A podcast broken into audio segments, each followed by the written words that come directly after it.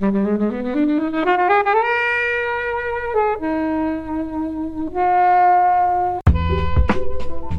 I'm glad, Rob, that you were the first out the fence to say I wasn't really sure what was going on because I likewise wasn't 100% sure at times what was going on. Can you ever just be a genius with a normal, balanced life? Not that that's something I particularly have to worry about anytime soon. But yeah, so I'm going to give it a four. I did pick a time of day when I knew I would be awake. Uh, and I had, a, had an idea of what this film might be like, so I wanted to make sure it wasn't like after work, I was tired. Hey everyone, and welcome to Flix Watcher Podcast. Today I'm joined by Rob, Hiya. Ellie, Hi. Helen, Hi. and Shirley. Now we're going to be talking about Shirley.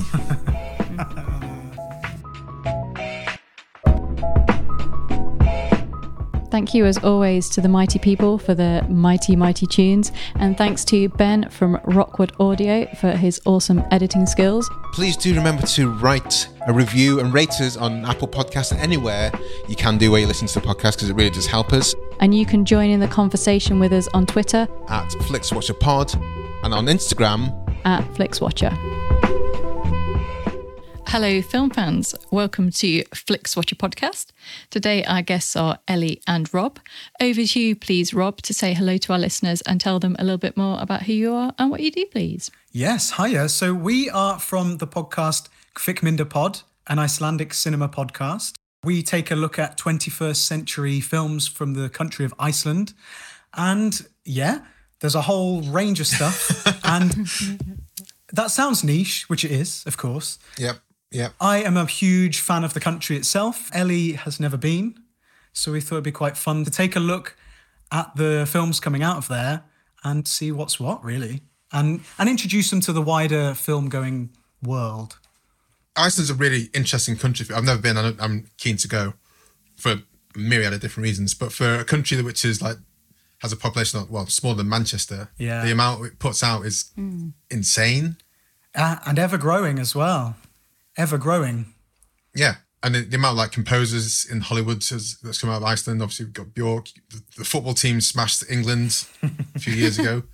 I think, you know, pound for pound, there must be one of the most productive countries from an arts point of view, certainly a creative point of view in the world. So it's it's really interesting. Then you've got the Northern Lights, which is beautiful. Oh, yeah. It's an amazing country. So obviously, I urge everybody to go. And uh, Ellie, it's definitely on your list, isn't it? It better be. Absolutely. Uh, yeah, absolutely. I'm just waiting for somebody to invite me so I can get a free trip. It better be. Take the podcast on tour. Exactly. If anybody's listening and they want to invite us, then, you know, get in touch. Yeah, please do. you might want to spell Kvikmynda Pod to people in case you want to find it. It will be in the show notes. That's a very good idea. We are K V I K M Y N D A P O D. Now, I normally say that with a better sort of intonation, but And what does that mean? it means cinema pod. The word for cinema. Is that what quick? Yeah. Is it interesting? I thought it'd be Kino. No, I'm interesting because obviously it's all from the Old Norse, but yeah, kvikmynd meaning cinema or film, I think. Oh, nice. Well, that makes complete sense. I thought it was like Quick Mind Pod, which I thought, hmm, I'm not sure that. be interested to know where the story came from. And also, you've got, as we're recording, guys, Succession is about to go. This fourth and final season of, of Succession is going to go live Sunday, Monday, depending where you are in the world. Mm, we can tell you're a fan. Rob is wearing a Waystar Royco sweatshirt, and obviously there was a, a there was was it the start of season th- two or three was set in Iceland? Yeah, season two, I think. Kendall. Yeah, Kendall was a night in the spa, which I think someone found out cost like thirty thousand dollars a night, something insane to be there uh, in real life. I'm sure it but did. you know they're billionaires, so Yeah, I'm sure it did. And our, f- well, certainly my favourite Icelandic actor pops up in that episode too, Ingvar Sigurdsson. Oh, yeah. So that was very cool. well. Let's well, we're obviously talking about films. Ellie, it's your choice of film today. You chose Shirley. Can you tell us first of all why you chose it, and then I'll get the the timer ready Yeah, of course. for your sixty second synopsis. So, Shirley, 2020 film directed by Josephine Decker. So, I chose this because it's basically it's inspired by the life of the author Shirley Jackson, who I have read a couple of things by The Haunting of Hill House, which became like a very Oh, okay. strange Mike Flanagan series, which actually is really not very much like the ser- the original book. Also, a really intriguing short story called The Lottery, which is horrible. It's like very Handmaid's Tale, and I would encourage anyone. It's only like a couple of pages long. To go away and look it up and read it. It's a really easy read with a horrible sting in the tail. And this has kind of got some gothic undertones. It feels a bit horror-y. It's mid-century. It's about women. It's basically, as Rob will know, Ticks all the boxes. my checklist ticks all the boxes. It's about women. So I was intrigued. I was intrigued. And her books are like famously kind of hard to pin down. What do you mean to find? Oh no, I just mean the theme. They're very Okay. up for interpretation basically. They kind of you can take what you want from them.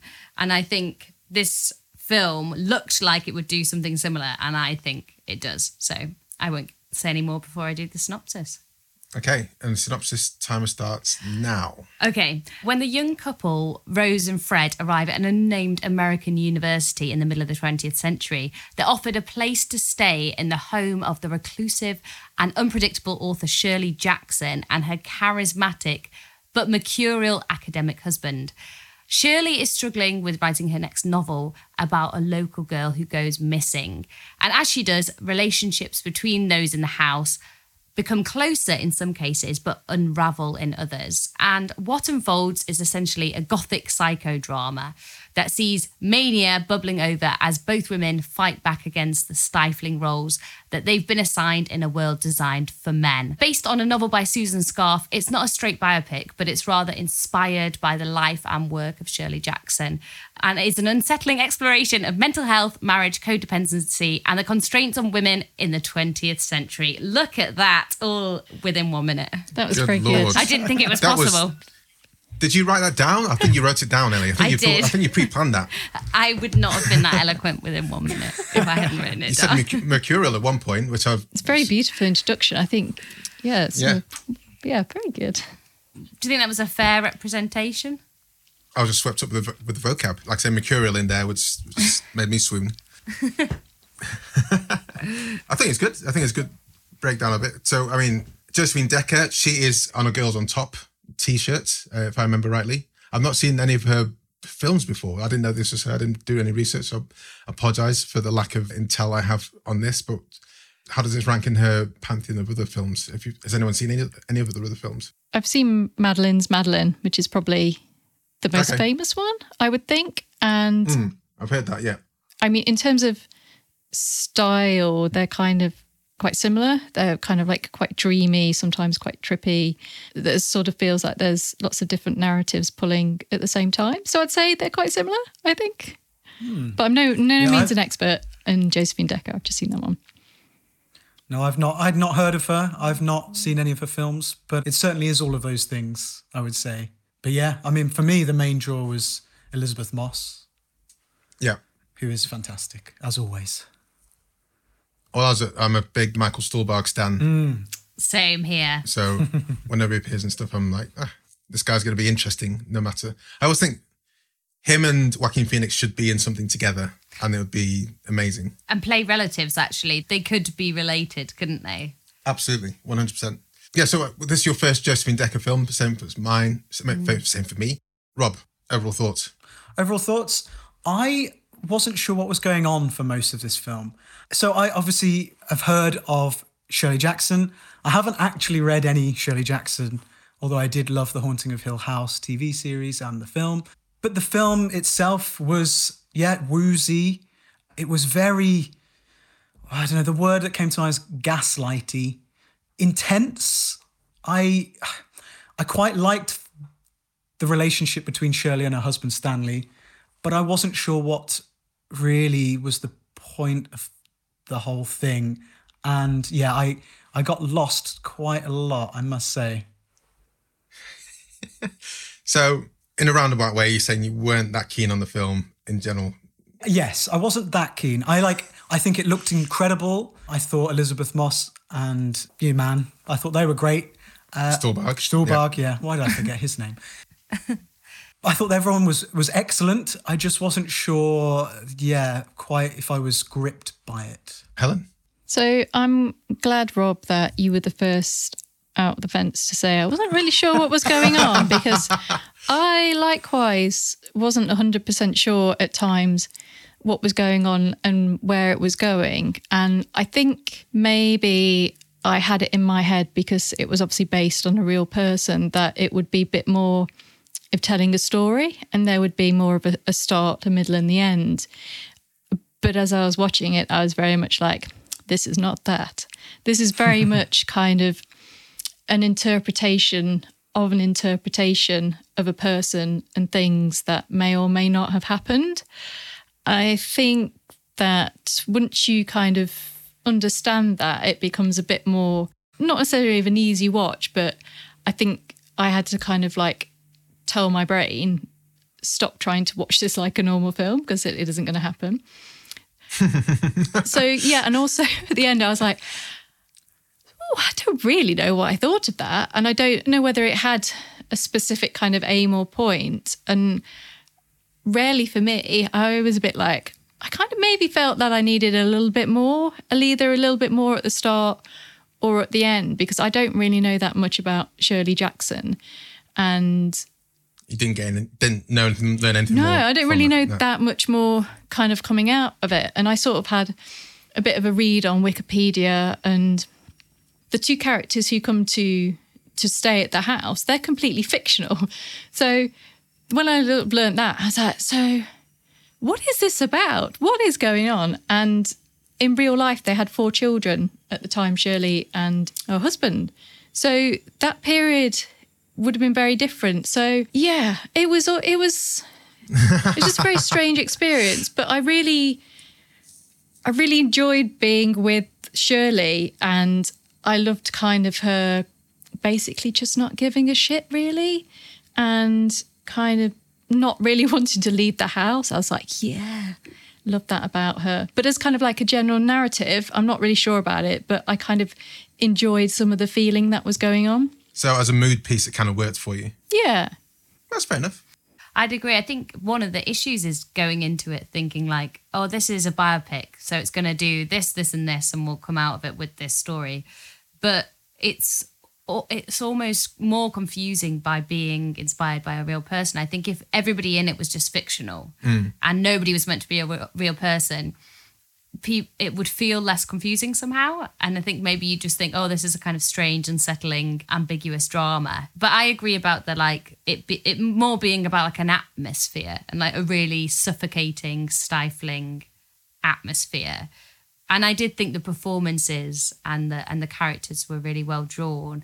I thought as well what you said about you know the character of Shirley being so compelling. This idea that I think is so often seen of like genius and madness being two sides of the same coin, let's say, but it's always a man in mm. that role in the those stories generally. So I thought it was quite interesting to have a really like unflattering portrayal of a woman who was basically a genius but a nightmare in many ways as well. And I don't think that's very often seen. Was, when you said that, I, I cast my mind to Tar. I don't know if anyone's seen that.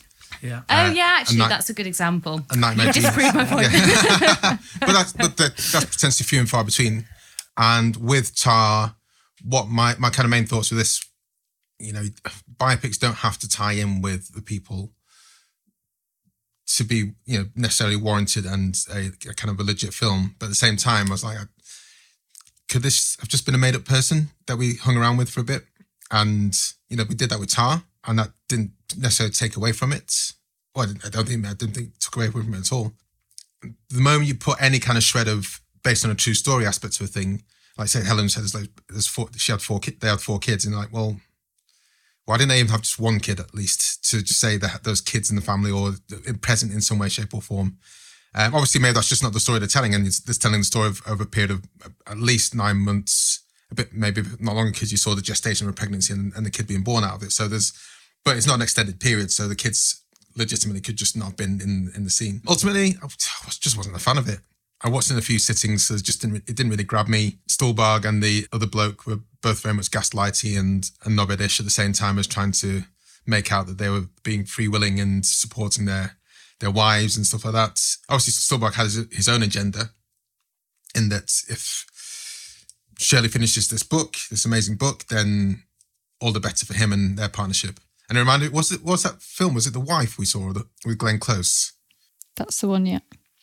Yeah, where the, the husband was the one that's kind of foregrounded, even though he's he wasn't the interesting one. Obviously, in this one, Shirley's is the is the genius, but and Stuhlbarg is definitely hanging off her coattails, but at the same time making out that you'd be dead without me, kind of thing. Yeah, I wasn't really. I just didn't. I just didn't really get it. I didn't really get it. Yeah, I, unfortunately. So I think that relationship is the the central thing here, and it's not easy to watch. Like I think he's her best critic and her sort of worst enemy as well, and that sort of dynamic is quite tough to watch for sort of 95 minutes, 100 minutes, whatever it is.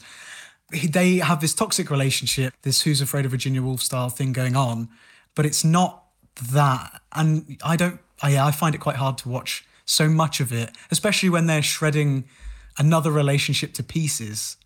Logan Lerman and Odessa Young. I think, yeah, it's just really, it might be dreamy, but it's kind of nightmarish, really. well, that's why I, I kind of suggested was is this like a a latent horror in a way, the way it kind of builds mm. up hmm. and and the story develops. You know, the, couple seem to be almost trapped in this place, not against their will, but also against their will. They can't they can't say no. They can't refuse the kindness, quote unquote, of the, of the strangers that they've they ended up with, and that felt a bit creepy to me generally. Yeah. Well, I think the kind of resonances of Shirley Jackson's work. Who uh, Josephine Decker clearly loves Shirley Jackson because she's made kind of Shirley Jackson's life into a Shirley Jackson book where the horror because Shirley Jackson's horror books they're not like they don't have like ghosts or zombies or whatever in them. It's about like the horror of the everyday, like the horror of life behind the white picket fence and the kind of everyday banality and like normality just basically wearing you down and being like a like a shackle mm. on you and that kind of i guess is the theme of one of the themes of this so like the younger woman obviously she's obviously so smart and got all this stuff of her own going on but she's just relegated to making everyone dinner. And the moments where she's you know dropping eggs on the floor. Sandwiches on the floor as well in that party. Exactly and shirley spilling the wine on the sofa. It's that kind of like the simmering tension underneath the like performance that you have to do as a woman in the, in that world. And to me, if you know, if you were trying to say like what is it about, to me that's what it would be about. And yeah, I think that maybe the narrative was a bit vague, but that was the kind of theme that I took from it overall. So, similar, sorry to uh, "Don't Worry, Darling," which obviously very much divided people, but touching on a similar theme themes to this. That's all I'll say about that film. and what about the relationship between Elisabeth Moss and Odessa Young's characters? Because that seems to be foregrounded quite a lot. And Odessa Young, her character seemed to be formed more than the kinship there. She really seemed to care and and dote on Shirley, even though at the start that was the last thing she wanted to do. But somewhere along the line, there's a bit of a switch, and then she became maybe she's just aware of how potentially threatened Shirley was or how vulnerable she potentially was or not. And I found I, I, I didn't necessarily see where that switch came about because she was still a bit of a dick to her. Shirley was still a bit of a dick to her all the way through, but you know, like pretending that she she she ate that death cap mushroom, for example, which is quite later on, and when Odessa's character was still quite pregnant as well. So it's kind of like, what is actually what is this weird relationship that's happening? I found that a bit distancing in the in the story as well. She just loves power, doesn't she? Shirley Jackson. She likes to be in charge. She likes to, yeah, hold the cards. Mm. I don't know, maybe. Or to, shock is is quite. She thinks it's all a joke, but it's quite a serious thing. I was going to say that wine scene I just found really, really stressful. it's just like stop pouring the wine on it. It was red wine. So yeah, there's that kind of dab, don't yeah. rub. yeah, that was no. There's no way you're going to dab that out. this is someone purposefully dabs when you accidentally spill a little bit. You can't. Yeah, no chance. And those sofas back in those days wouldn't have had that Scotchgard spray. I'm sure. There's no Larry David to help here. is there anything else, guys, want to say before we head to the scores? Well, I w- I was going to say, yeah, on the subject of Rose, I just thought that relationship with, yeah, like you were saying, with Shirley was was odd, and it sort of transitioned apropos of nothing. Hmm. But I got excited when she started doing the investigating into the book. Like this book that she's writing, she's decided it's going to be based on a missing girl who went missing from the university that they're all working at. And at some point, for some reason, Rose decides to go and investigate and start stealing like files from the library and, and wherever, and the doctors. And I was like, oh, now we're getting to the narrative. This is exciting. What's going to happen here? Is she going to get to the bottom of the mystery? And then it was just not really anything. It was just a moment to show that Rose was on Shirley's side. So I found that a little bit disappointing. Yeah, that whole the whole hated- story about the missing girl, it kind of felt that maybe that had some relevance, but then we don't even really get that much of an insight of how that's informing the story that she's writing. So it's another one of those like false like, narratives like that you get like, oh, I'm going to get to the end of this, and it doesn't really happen. Mm, what did you guys think about the finale where we kind of see Rose jump? Well, we don't see her jump off the cliff. There's an inference that she's jumped off a cliff because she's not there and Shirley's left holding the baby. But then she's in the car, which is what do you take from that? Nothing. Part of the weirdness. Maybe it was something to do with the missing girl, and she's thinking about how the girl disappeared. She's fallen off the cliff because there's a point where the Rose and the missing girl become the same person, or they're at least played by Odessa Young. Maybe that's just uh, Shirley's way of thinking about that. I don't know. Sounds like you've got something to tell us so early. I don't have something to tell you. I guess my my the- theory. I guess when she gets in the car and she says, he says, you know, we're back to normality now, and she says like, no way in hell am I going back to that normality. Maybe that's this is this is all getting a bit metaphorical, guys, but maybe that's her like the old her that's like the housewife and does what she's told is gone. She's like flung that version of her off the cliff, and the new her is gonna do what she wants. I like She's that one. again. My, mine was a bit more Yes. maybe Rose didn't exist.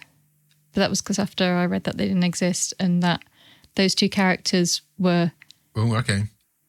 In in their in her mind. minds, yeah, and that they she created them in her mind to I don't know help push her through the story and to kind of navigate the tensions that she had with her husband and kind of created this fictitious kind of nemesis for him at school and this kind of female at home for her. I don't know.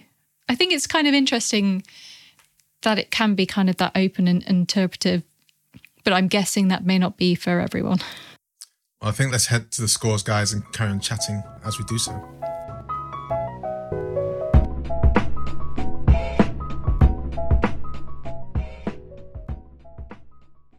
I'm Sam Clements, host of the 90 Minutes or Less Film Festival, another podcast in the Stripped Media family, a podcast that celebrates movies under 90 minutes long. Each episode, I'm joined by a special guest who selects a movie to join our prestigious lineup. Past guests have included fellow Stripped Media family members Martin and Sam from Song by Song, and Kobe from Flixwatcher, and Dave from The Wire Stripped. Search for us now on the app you're currently listening to this podcast, or join us at 90minfilmfest.com.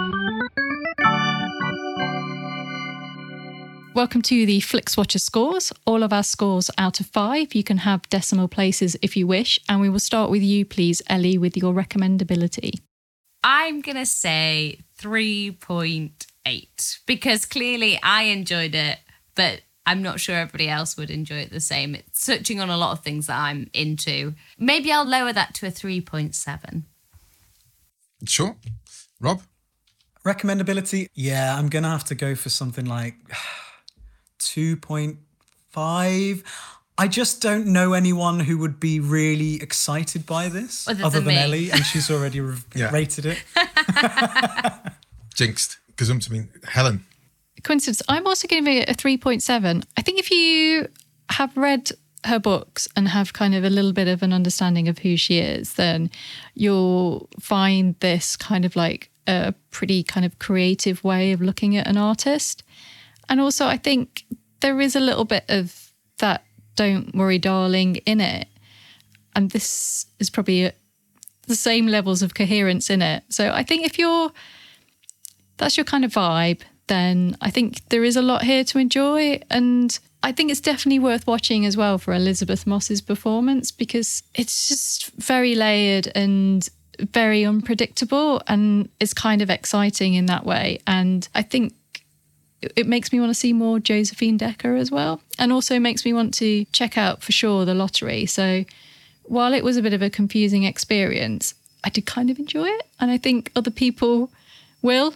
Yeah, I don't know who I'm going to recommend this to. Don't know how I'd recommend it unless you want to continue a watch, you know, just Josephine Decker watch long. Elisabeth Moss is it's really interesting performance. So if, if you're a big fan of hers and want to see how her kind of range and where she goes with things, again, if also if you're if you're a fan of Stuhlbarg, I'd say yeah. I mean, watch it. Caveat that it's it's not going to be a straightforward watch, and I'd say honestly, if you don't like it after the first half, half hour, then maybe duck out. So that equates to like a two point two. Repeat viewing score, Ellie. Even though I really enjoyed it, it's probably not. It's not really a repeat watch one, is it? So I'm gonna give it a two point seven on that front doesn't mean I didn't like it. It's just like I feel like I've got what I needed from it in the first watch. Fair enough. It's not one to just put, pop on again on a Saturday night with your popcorn, really, is it? No. Rob? No. Yeah, I'll probably go two. It's interesting. I like, there are so many films make you want to do more research into the subject or, yeah, like you say, watch again. And with this one, the second I started doing any sort of reading around the subject, I just got way more confused. Like, I didn't know much about Shirley Jackson, and that's fine. But then to sort of just read the first thing you read about the film anywhere is, oh, yeah, basically, this isn't her life.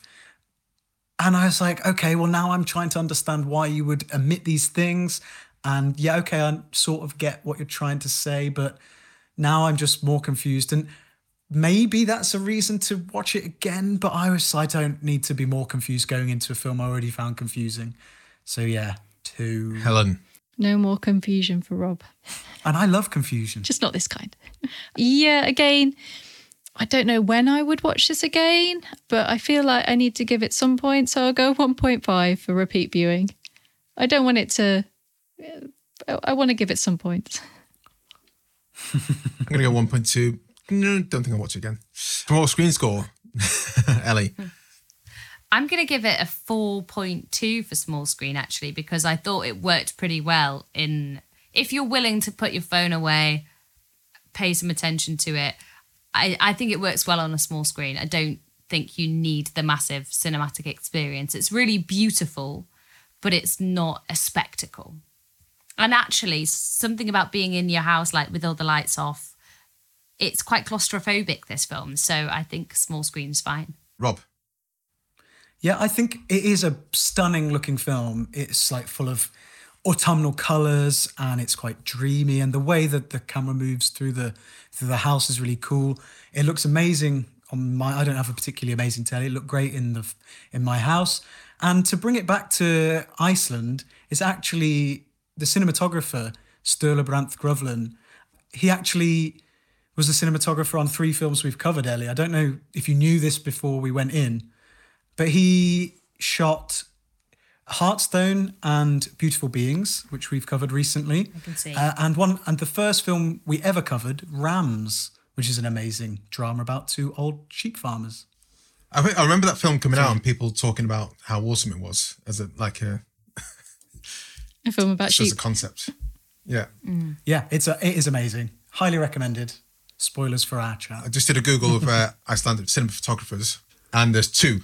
I thought there's gonna be. I thought, oh, there's gonna be loads, but there's literally just two, according to Wikipedia. Well, he's not even Icelandic. He's Norwegian. Oh, is he? What's his name? Yeah.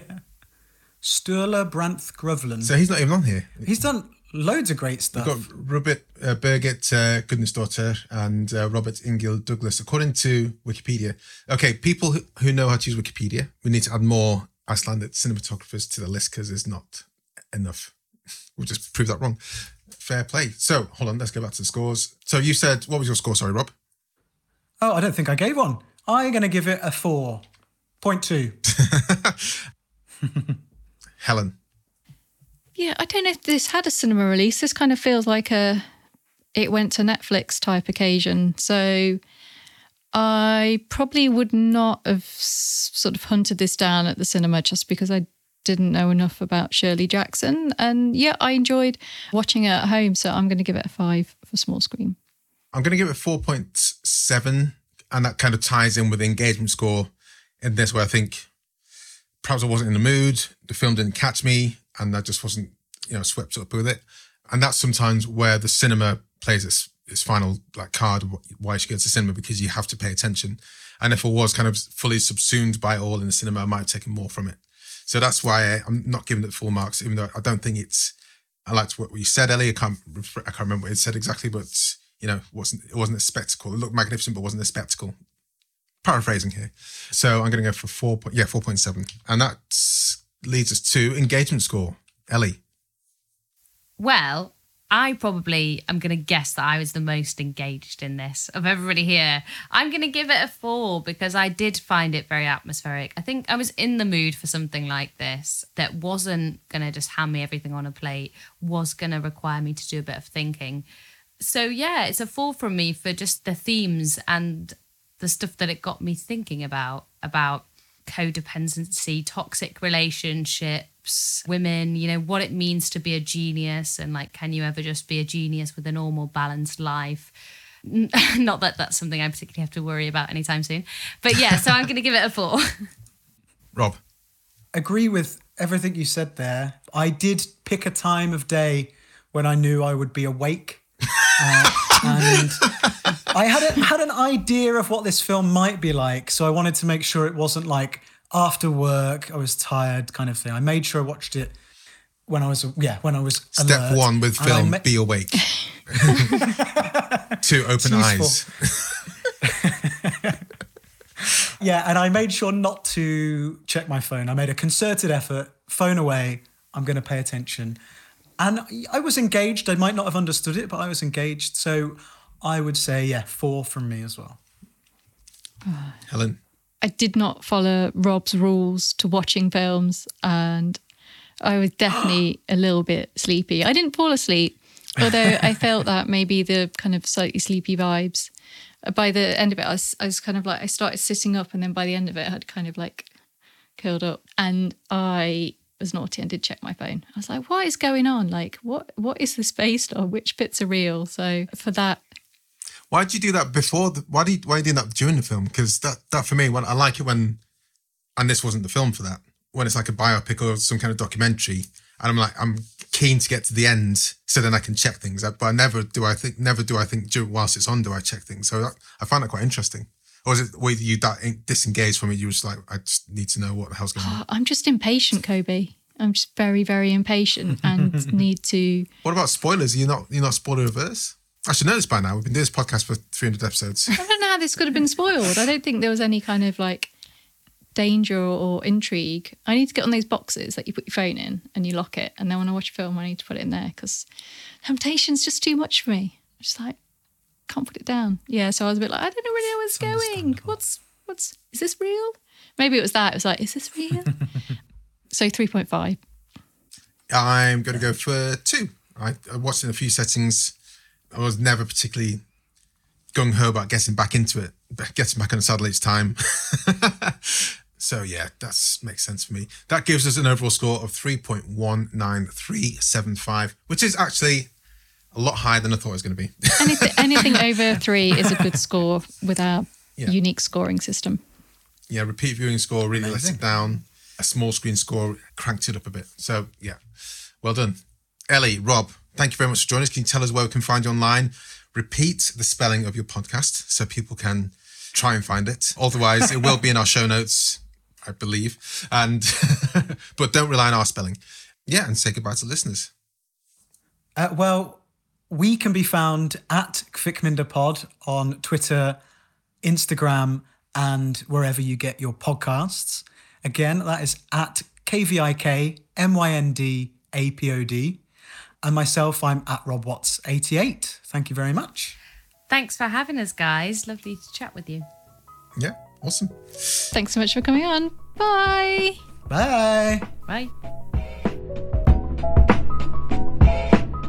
Enjoyed this episode of FlixWatcher podcast? Why not leave us a five star review on iTunes? You can also follow us at FlixWatcherPod on Twitter and we're at FlixWatcher on Instagram. Thanks as always to the mighty people for their mighty, mighty tunes and Rokkwood Audio's editing skills. If you're looking to get your podcast edited as sweet as this, get in touch with Rokkwood, R O K K Wood Audio. Tell them FlixWatcher sent you.